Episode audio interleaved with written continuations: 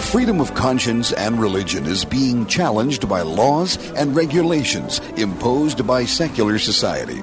It's time to hear from the top Christian litigators in the nation who have come forward to tell us the truth and help us defend our faith. Hear ye, hear ye. All rise. Faith on Trial with Defender of the Faith, Deacon Mike Manno, is in session. Welcome to Faith on Trial, where we examine the influence of law and society on people of faith. I'm Deacon Mike Manno, your host in our main studio in West Des Moines, and we're joined by Gina Knoll, our co host, who is in the State Capitol building in Des Moines. Good morning, Gina. How are you? I'm doing well this Good. morning, Deacon Mike. Good. A little, Uh, little busy down there. Yes, the legis- Iowa State Legislature is in session as of Monday. So um, hopefully we'll do good things here in Iowa for the people of Iowa. Very good. And I'm happy to be uh, of help. Yeah, no, and we have a So good, we have a good, good show program. today. Mm-hmm. Right. We have Alex Schadenberg, Executive Director of the Euthanasia Prevention Coalition, who's up in Canada, who's going to talk to us about the widespread use of euthanasia in Canada and what effect that may have on some of the states in the United States. And that's going Well- to be. You go ahead. Yeah, and I don't know how many um, stories you've seen, Deacon Mike, but uh, Canada has really expanded their program. So, um, some unbelievable ways that they're using uh, euthanasia and assisted suicide on the people of Canada. So, I'll be anxious to talk to Alex and find out how this has um, grown in such great proportions. Yeah, and then we're going to visit with uh, Will Thibeau from the. Uh, he's the tech policy analyst at the Heritage Foundation. He's going to talk about uh, uh, government and big tech censorship in the United States, and that's going to be another interesting conversation too. Don't know if we'll ever talk enough about all of this stuff, but we'll start the conversation anyway. Well, yeah, and it seems like during the um, COVID pandemic, this became a bigger issue. Um, I'll be anxious to see if the Heritage Foundation has really dug in and found um, some ways to prevent it, uh, to oversee it, and to find some consequences for people who violate uh, it, the people who work for our government who violate our First Amendment rights. Right, right, right. Well, I think they're digging in. Whether they'll find any solutions right away or not, uh, is well, we'll ask uh, Will when we get them on. Do you have a prayer to open us up with, Gina? I do. Uh, it's a prayer for peace today. In the name of the Father, and the Son, and the Holy Spirit, amen. God of peace, bring your peace into our violent world. Peace in the hearts of all men and women, and peace among the nations of this earth. Turn to your way of love those whose hearts and minds are consumed with hatred. Strengthen us in hope and give us the wisdom and courage to work tirelessly for a world where true peace and love reign among nations and in the hearts of all. Amen. Amen. Thank you very much. We're going to take a short break right now, and when we come back, we'll have Alex Schadenberg, Executive Director of the Euthanasia Prevention Coalition. And we're back. You're listening to Faith on Trial on Iowa Catholic Radio, and with us right now is Alex Schadenberg, who is the Executive Director of the uh, Euthanasia Prevention Coalition up in Canada. And uh, we're going to talk with uh, with Alex about what is going on in Canada and what its uh, effects might be in the United States on all of the abortion, not abortion, the uh, euthanasia and physician assisted assistant death in Canada. I, I think I got that out all Yeah, right. My you got tongue it. is a little uh, tied up this morning, Alex, but uh, you can explain it a lot better than I can. Yeah. So what happened is, and I've been on this show before, uh, but uh, what happened is, is Canada legalized euthanasia in 2016, and uh, you have assisted suicide in about 10 states now in the U.S. And I'll get into the difference. But anyway, in 2016, we legalized euthanasia, and uh, they originally had it so that it would only be, well, only it would be for people who were uh, having a terminal condition. Uh, but then uh, in 2021, in March of 2021, the law was changed to uh, make it more accessible, they would say, sadly. Uh, so now it's available to people with chronic conditions, to people with, uh, how would you say, irremediable medical conditions who are not terminally ill. So what we've seen with that is a lot of people with disabilities who are living in poverty, people who uh, who are experiencing homelessness, people who are, uh, you know, experiencing problems with accessing health care, who are now dying by euthanasia. So I, I should go right back first and say the difference. Euthanasia is done by, yes, someone would request it, but a doctor or in Canada, a nurse practitioner also would then approve it, and then they would lethally inject them. It's done by lethal injection. In the U.S., it's referred to homicide. Previous to being legalized in Canada, they called it homicide, but now we call it medical aid in dying just to make people feel good about it. Mm-hmm. Assisted suicide is very similar. In assisted suicide, they use the same drugs. Uh, in that case, the doctor would also have to approve it, but the person has to take the drugs themselves. So when we're talking about differences between euthanasia and assisted suicide, meaning that assisted suicide is legal in 10 states in the U.S., whereas euthanasia is legal in Canada, the difference is how it's done, not the concept, not the idea, and not the uh, sad, uh, false reasoning behind it. Okay. Now, it seems to me, uh, and Gina and I have discussed this before, that there is a big push going on in Canada to um, um, encourage more people to take advantage of the euthanasia there. And when we talked uh, last week, you had an interesting story about a woman uh, that was uh, talking about the, the, physician that came into her uh, hospital room and suggested that she have uh, the euthanasia. Right. Yeah. So what we've had is uh, situations like that, where, in fact, what's happening in Canada is that uh, Uh, it's they're trying to define it as medical treatment. So then the concept is that you should be offered every form of medical treatment that's available to you. You should you should at least know that these things exist. So if you have cancer, there might be two different types of treatment for that type of cancer, and you should be told what they are and uh, be able to make a decision as to what you want. Maybe one type of treatment is more, how would you say, invasive than another, etc. Right? Right. But here they're saying, well, medical aid in dying, euthanasia, lethal injection. They're saying this is a form of medical treatment, which of course is craziness. It's not medical treatment at all. It's about killing people. There's nothing treating about it, and it doesn't require any medical uh, training to do it. Uh, nonetheless, the point is is that so do- a lot of doctors are being told you have to tell people who have these medical conditions or have a, a chronic condition that they uh, they be offered this. So you get the situation now where people are being offered this, and the difficulty is is that they're going through a difficult time of their life. They might be going through significant depression. They might be uh, going through a situation where they're having difficulty feeling purpose, meaning, and value in their life. And now someone comes in and says, "Oh, well, there is an easy way out." We can give you medical aid in dying, which of course is a nice word for killing. Uh, we had someone call us. I had a, had a woman call me uh, about a year and a half ago, and she called me because she was just absolutely shocked because her husband was asking for euthanasia. She just couldn't believe it. She said, "You know, we're Christians." Uh, my husband was involved in the pro-life movement as a leader in the 90s.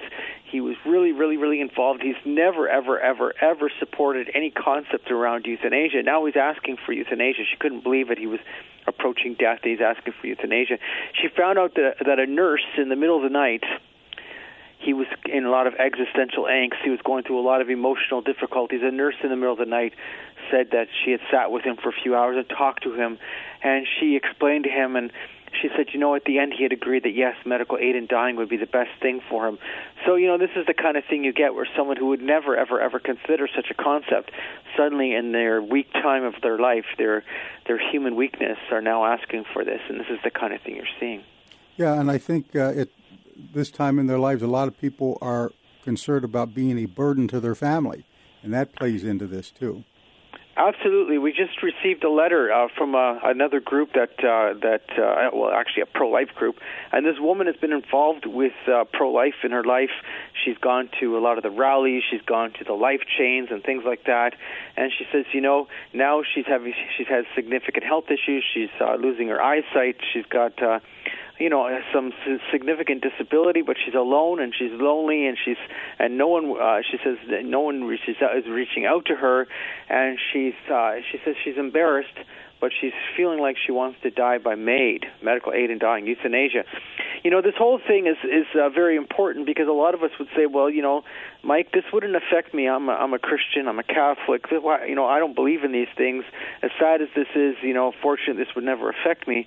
And I say to them, well, wait a second here. We have to be very careful here. People in our own churches I'm in Canada, people in our own churches are dying by euthanasia, not because uh, they're absolutely terrible people. Well, some of them might actually be people who never really believed in the faith, but for the most part, it's because they're human. They're going through a difficult, difficult time. They're feeling alone. They're feeling lonely. Uh, this is being pushed upon them And you know, you may say, well, how could that be? Well, you know, sadly, when you're going through a difficult time of your life, sometimes you know, through your existential angst, your emotions, your depression, sometimes you're not the same person as you were before. You don't share. You know, it's not that you don't share the same ideas. It's just that you've come to a point where you were wearing blinders. You've come to a deep fog. We know a lot of people go through depression. They go through these situations. I'll, I'll make another comment. We've had uh, throughout human history, we've always had people experiencing suicidal ideation. We know lots of people who do, and we should pray for these people. You should spend time with these people. You know, you care about someone. By caring about someone, being with that person, you can really make a difference in their life because then they feel purpose, meaning, and value because somebody actually cares about them, right? Someone's willing to share their time and their faith and their energy with them. Uh, but you know, sometimes people fall through the cracks and they're alone. Yeah. Uh, do you and have any for these things? Yeah. Do you have any statistics on the on the numbers or percentages of people who accept the, uh, physician assistant or the uh, uh, euthanasia? The numbers have gone crazy in Canada. Yeah, it's gone crazy. Now, it's it's not that it's uh, not a problem in the U.S. So, for instance, in in the state of Oregon, you've had assisted suicide now since uh, the late '90s. So, I'm sorry, even yeah, for a very yeah, since the late '90s, and it was legalized in Washington State in 2009. So, you've had assisted suicide going on in several states for quite a long time. But in Canada, the numbers have gone absolutely through the roof. So, the latest data came out of Quebec. Uh, Quebec is a is a pretty large province. You know, there's quite a few people living there, and the number of euthanasia deaths in the last year alone went up by 51 percent, and over over five percent of those who died in that last year died by euthanasia. So that's a pretty significant number. And if we're looking at uh, the rest of Canada, we don't have stats data from 2022 yet, but the 2021 data show that there was over uh, 10,700 deaths by euthanasia in that year. And if you consider the numbers and the percentages of deaths, is actually really going crazy. But even worse, worse than that is the fact that not only we the increasing number of deaths, is the increasing reasons for being killed by euthanasia. You know, we have a lot of people now, as I say, people who are going through disabilities, etc., uh, who are experiencing homelessness and poverty. Maybe people who also are are having other issues. So here's the thing that's, that's that that should even concern even more. In Canada, we're talking about now euthanasia for mature minors, so children. We're talking about euthanasia for people.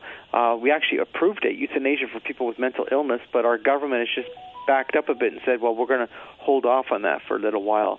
They didn't say we're not going to do it. They just said we're going to hold off on that for a little while.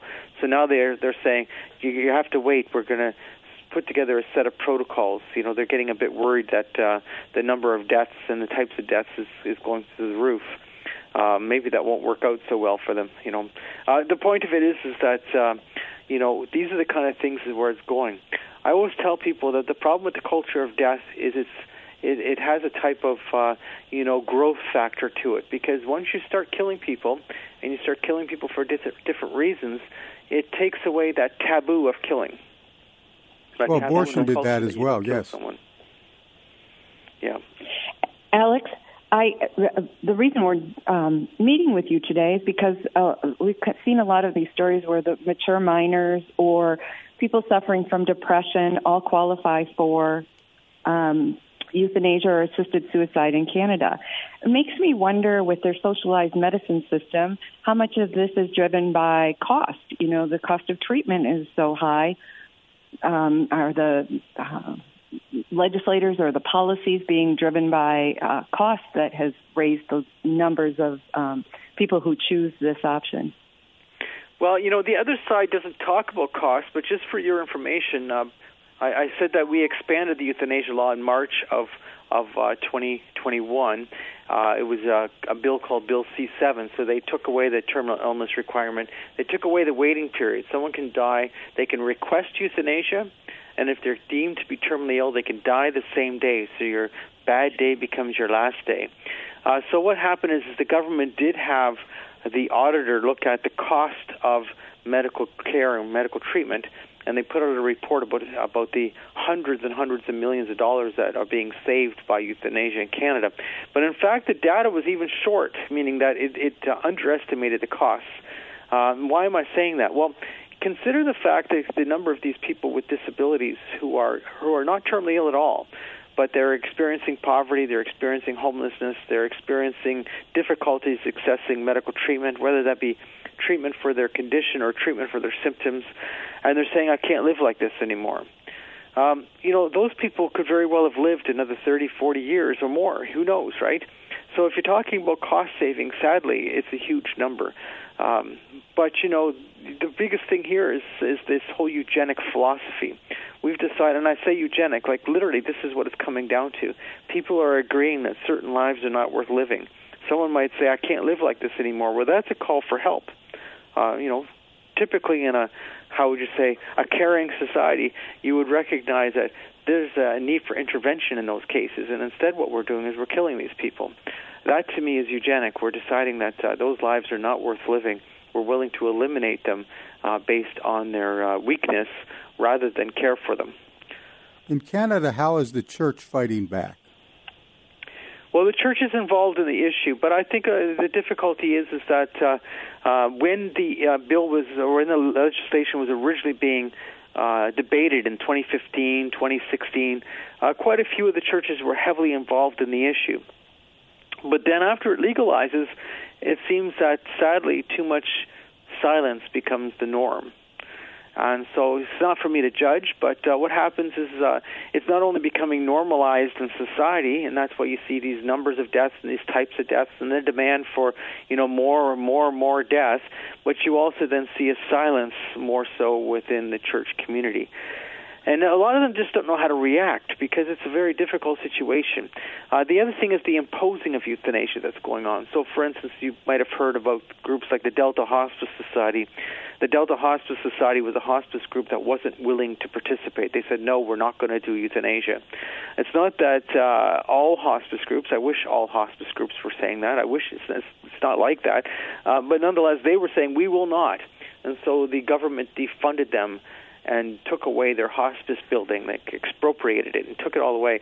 And so what they did is uh, they put they're saying that all medical institutions must participate, and they're also forcing Catholic medical institutions to send patients then to the non-Catholic medical institutions when someone's asking for euthanasia.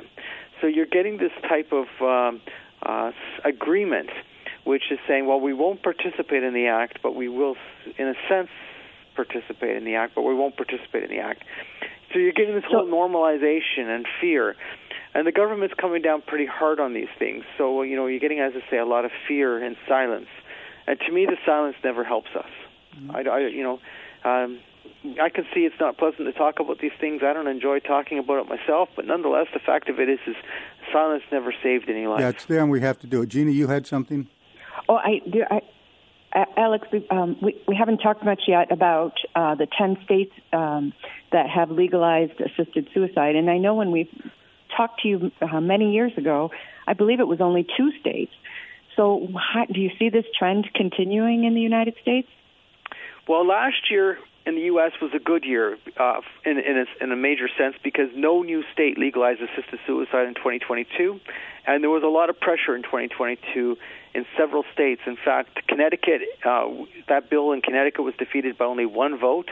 And this is the kind of thing. There were several states where there were bills that were progressing, and then somehow uh, they didn't have the votes, so it was put aside. So 2022 was a very good year. Uh, but there was sad things that happened in 2022. For instance, in Oregon, the state of Oregon, where they've had assisted suicide for the longest in the U.S., the state removed their residency requirement. So that means that and I, and I don't like talking about it because it means anybody in the U.S. can go to Oregon and die by assisted suicide. That's what it means. Uh, so therefore, as much as Iowa has no intention of legalizing assisted suicide in this moment, sadly, people in Iowa could die by assisted suicide by going to Oregon. These are the kind of developments that are going on. But there's been so many victories in the U.S. because uh, there was a court case to try and uh, legalize euthanasia in California, and in December that court case was uh, struck down. So you know the case was dismissed, right? Uh, there was an attempt to make uh, uh, assisted suicide legal in Massachusetts through the court, and the Supreme Court of Massachusetts said no. It said there's no right to assisted suicide. So as bad as things are, there's, there's much great news, but as I say, silence isn't our friend. Uh, we must speak out. We must help make people aware. We must say to people no, and we must be honest and straightforward about what this is. This is about killing people. a lot of people don't want to say that because they feel that's uh, judgmental or that's pushy or that's difficult. No, this is about killing people, and I don't think we should ever be involved with killing people. Yeah, it appears that uh, the general population is not concerned about this at all, or is just uh, burying their head in the sands over it. Well, uh, the other factor is this is similar to other issues where once uh, once it begins, then family members start doing this, etc. You also get the factor of uh, certain communities really buying into it. So um, a few months ago, there was a woman in a in a United Church. So United Church is more of a liberal denomination, nonetheless, in a United Church in Winnipeg, who decided she wanted to die in the church. So the doctor came to the church and injected her in the church with all her friends around her, and she died, therefore, in the church. Um, you know, um, you know, it just gets to be a bit much for me when I start hearing these things because you're talking about killing someone, homicide, murder, and doing it in a church, yeah. and and having the church community say, "Isn't this wonderful? She died this way, such a peaceful death." Um, hmm. Um, I don't want anybody to suffer. Don't get me wrong. I have no interest in you suffering, but I don't think we should ever be killing people. Right. Yeah. And uh, I've uh, heard stories of uh, Catholics asking for the uh, doing their last confession and asking for uh, the last rites before they uh, commit suicide. Well, the fact of it is, is that, and and and I actually I'm going to challenge your language because it's not about committing suicide per se. It is about homicide, and in the case of assisted suicide, it is about a doctor who's been involved in saying that yes, your life is not worth living. I will give you lethal drugs. Uh, so it's a little bit different than a a suicide, which tends to be someone who's got mental illness or or has such existential angst that there's questionable issues here. These are people who are clearly asking for. It. But yes, you get this situation where they call for the priest before they get their lethal injection, and uh, to me, uh, this is very sad because, of course, the only thing the priest in that case can actually do is say, um, uh, "No, you can't go ahead and do that. Yeah, yeah. Uh, I can't be involved with absolving you of your sins as you're ready to be involved with what we would call a mortal sin." Well, I'll, I'll, I'll note the difference there because I think it is important, and uh, uh, we ought to keep the uh, the language uh, uh, pretty much constant so that people know what we're talking about. Alex, I think we're looks like we're just about out of time right now, so I want to thank you for joining us. Your website, I think, is what epcc.ca. Correct. Euthanasia Prevention Coalition's epcc.ca. My blog is the world's most, uh, how would you say, informative site on these issues in the world. There's never, there's no other place in the world where you can go to receive the amount of information and updates as as on my blog. Easy to find at my website, or just Google uh, Euthanasia Prevention Coalition. It all comes up. And thank you, Mike, for your time. Certainly. Um, I would rather throw you, you know, some sugar and, and butter and nice things to talk about, but sadly, this is a reality. Yeah, that's right, and that's what we have to deal with, and that's what this program uh, tries to do. Alex, thank you very much for joining us. Um, good luck with what you are doing, and uh, may God bless you in your work. And thank you so much. Thank you. Alex Schadenberg, who is Executive Director of the Euthanasia Prevention Coalition. And we're back. You're listening to Faith on Trial on Iowa Catholic Radio. Uh, we have uh, Will Thibeau with us, who is a tech policy analyst for the Heritage Foundation. Uh, and um, you are involved, uh, Will, in uh, um, dealing with government collusion with big tech and censorship in America. That's a big topic. It encompasses a lot of things. But if you can give us the uh, kind of the elevator trip version of what it is that uh, the Heritage Foundation is looking into. The Heritage Foundation was, I think, ahead of the curve, Deacon Mike. Uh, in February of 2022, my boss, Kara Frederick, wrote a paper called Combating Big Tech's Totalitarianism, and she really laid out the evidence for uh, big tech's collusion with the liberal uh, federal government that has seemed to inhabit inhabited D.C. for the last 40 or 50 years, regardless of the administration. And uh, she called out the the seamless switching of talent between administrations and and Silicon Valley tech companies, uh, the explicit and implicit uh, cooperation to censor conservative voices on these platforms. And, you know, she was proven prescient, and, and Heritage has been proven prescient when Twitter uh, and Elon Musk started releasing the Twitter files in December. Um, the the Twitter files made kind of what we all knew to be true, impossible to deny that the government has formal and informal mechanisms of directing uh, Twitter and, I, frankly, I think likely Google and Facebook to deplatform conservatives in the advance of a certain agenda that is, frankly, uh, counter to conservative and, and Catholic uh, beliefs, and I, I, think should cause you and me and, and your listeners to really question what the future can look like with this apparatus still in place. Yeah, uh, and uh, it's important to know that uh, two things here as we as we start off. Uh, the Heritage Foundation has been on the ground floor of a lot of things that are going on right now uh, to warn us about what is happening, and we, that's why we have so many people from the Heritage Foundation as guests on our program. And uh, the other thing that we're concerned about, of course, a couple other things I want to talk about. But one of the things we're concerned about, of course, is when there's censorship, there's no free speech, and when there's no free speech, there's no evangelization. And so that cuts right into the heart of what we are supposed to do as uh, evangelists, all of us as Christians, um, that uh, we're getting shut down. And we saw a lot of that happen uh, involving uh, COVID uh, lockdowns and COVID restrictions. Um, did you find anything special out about what was happening with uh, the COVID restrictions in the church and things like that?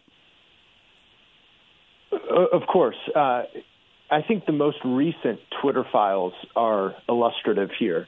A reporter called Alex Berenson discussed how Scott Gottlieb, who's been on television a lot the last three years, uh, directly asked Twitter to censor voices who were, uh, I think, frankly speaking, facts about the COVID pandemic, both the origins of the virus the nature and the, the negative consequences of the lockdowns, uh, as well as the uh, the efficacy and the potential risk factors of the vaccine. What was interesting about Scott Gottlieb doing that is he was a former commissioner of the FDA, but working as a board member of none other than Pfizer. Mm-hmm. So his conflict of interest, his profit motive was clear. And uh, you know those those three aspects, though not all encompassing of the COVID pandemic, were hot button issues that affected how people lived their lives. And it, you know, it, to, to me as a Catholic, there was nothing that struck at the heart of our faith more than those initial restrictions, where we were told not to receive the body of Christ because of a, a, a supposed risk that was uniform across the board for anyone of all age groups. We were told not to receive the bread of life because of this virus that that we were told, you know, by the quote unquote authorities, uh, was a risk to us all, and that's that's a problematic, as, yeah. as you know better than me. Yeah. And uh, it's it's also exactly that. It's not just a question of free speech, but uh, we don't live in a world where the truth can flourish on these massive internet platforms. Yeah, I want to talk, as long as you brought it up, the medical aspect of it. Um, it seems to me that a lot of people have put or were put into uh, medical jeopardy by following um, uh, COVID restrictions or, or uh, not being able to view other COVID uh, materials like the um, well, just for example, with the um, with the vaccines, you have the mar- um, uh, myocarditis uh, that is um, affecting a lot of uh, young men around the world. Uh, that that any discussion of that was shut down. Any discussion of any of the uh, uh, preventatives or any of the drugs that could be used to help get over COVID was all shut down. You couldn't talk about those things. You got you got canceled. You're right, and you know I, am no medical expert, uh, but but like everyone, I lived through this. I raised kids through this, and and and I could tell what the reality was about getting COVID. And to me, it was never something that justified shutting down the entire country uh, to remove the possibility of personal physical relationships and communion, as in all the senses that we know it. Uh, like, like I already said. But you know, I'll, I'll go back to the to the internet. The internet, I was supposed to cut against this. I, I think 20 years ago, the internet was supposed to be a democratizing source uh, of information where you could seek truth outside of the power centers who wanted to purvey a certain uh, regime narrative.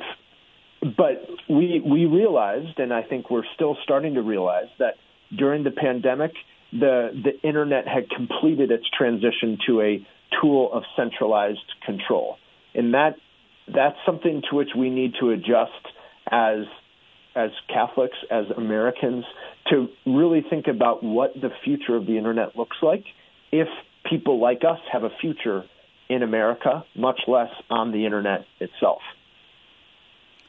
I, uh, Gina, do you have a question? Gina, uh, our co-host Gina, is at the Capitol building. Gina.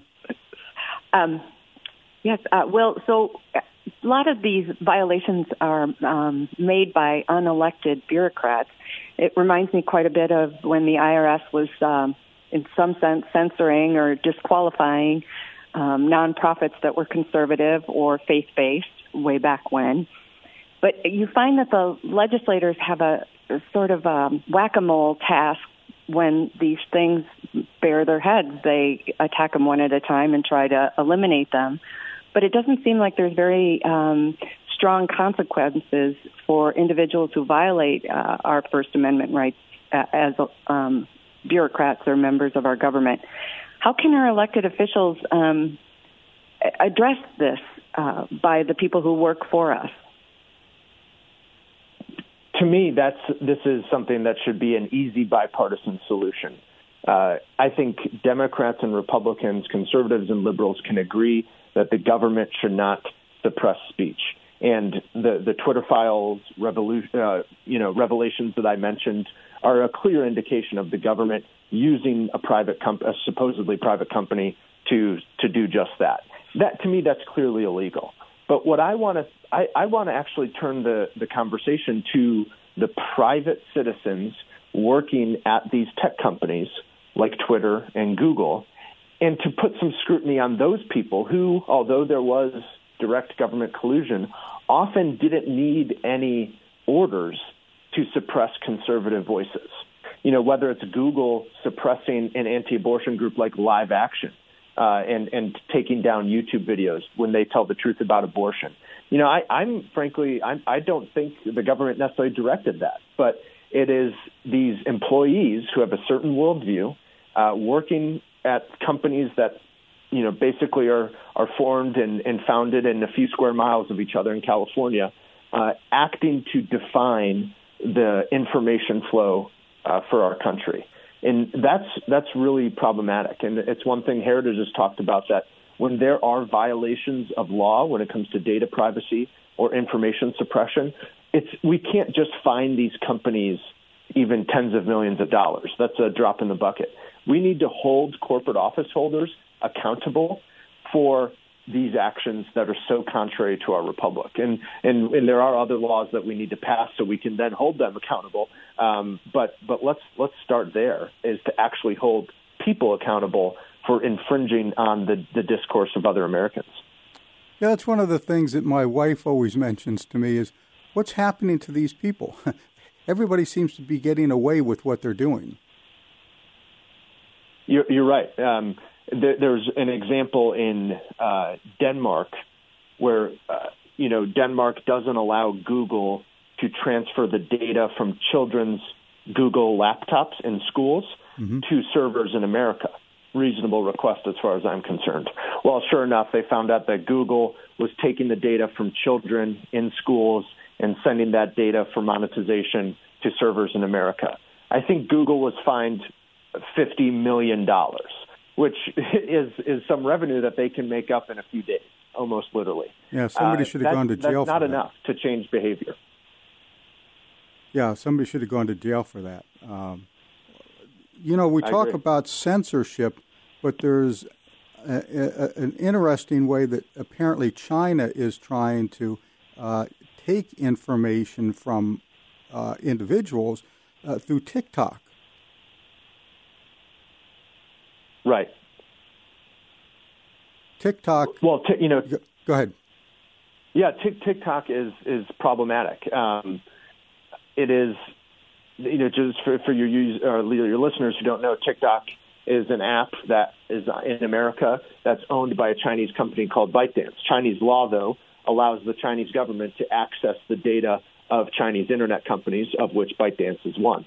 Uh, and so, in, in essence, we have a, a Chinese Communist Party propaganda and espionage app on tens of millions of American smartphones.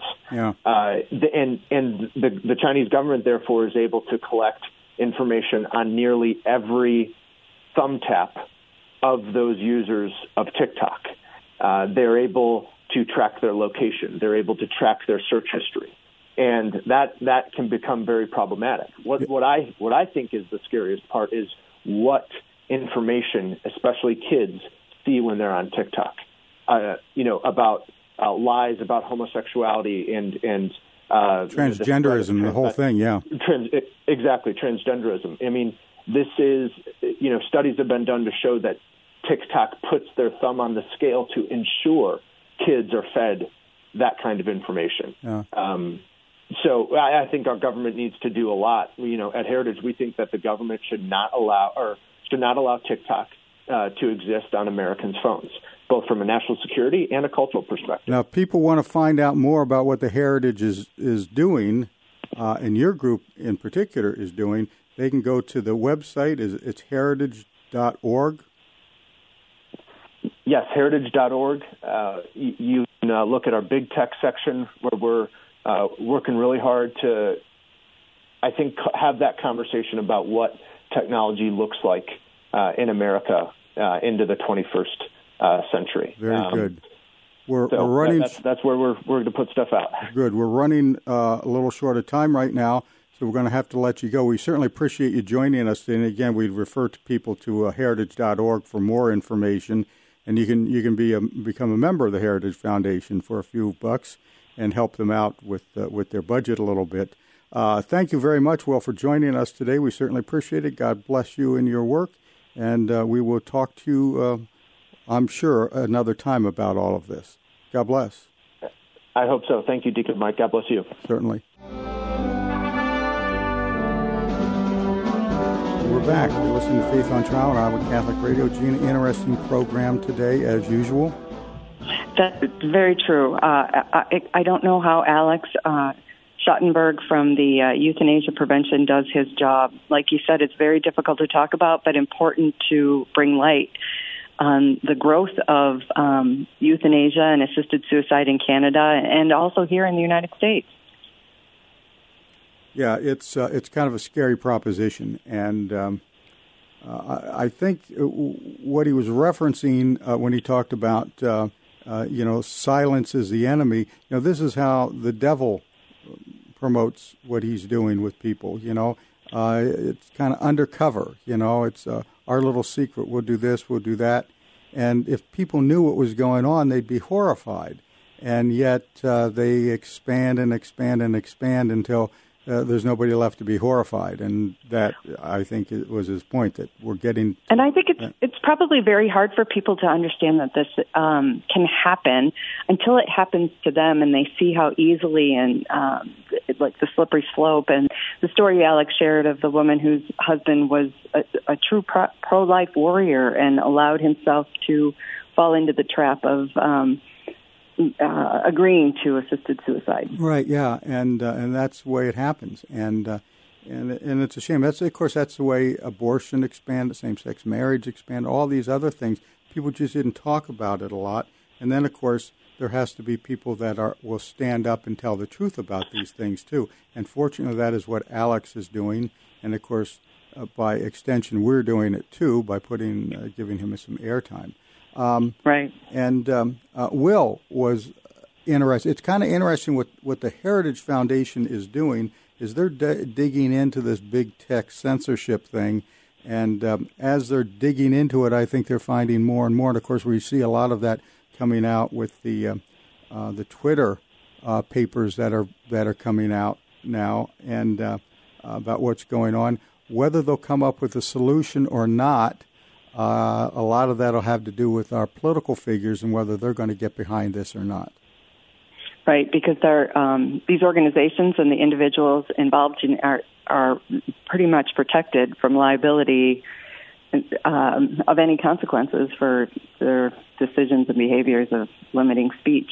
Yeah, I think like we talked about with uh, with Will, until uh, people are punished and made to feel the uh, effect of what they have done to the community, uh, nothing is going to happen because, as he points out, these companies we're dealing with are multi-billion dollar a day companies, and they can afford mm-hmm. these uh, humongous fines. You say we're going to fine you five million dollars. That's dropping a drop in the bucket to them.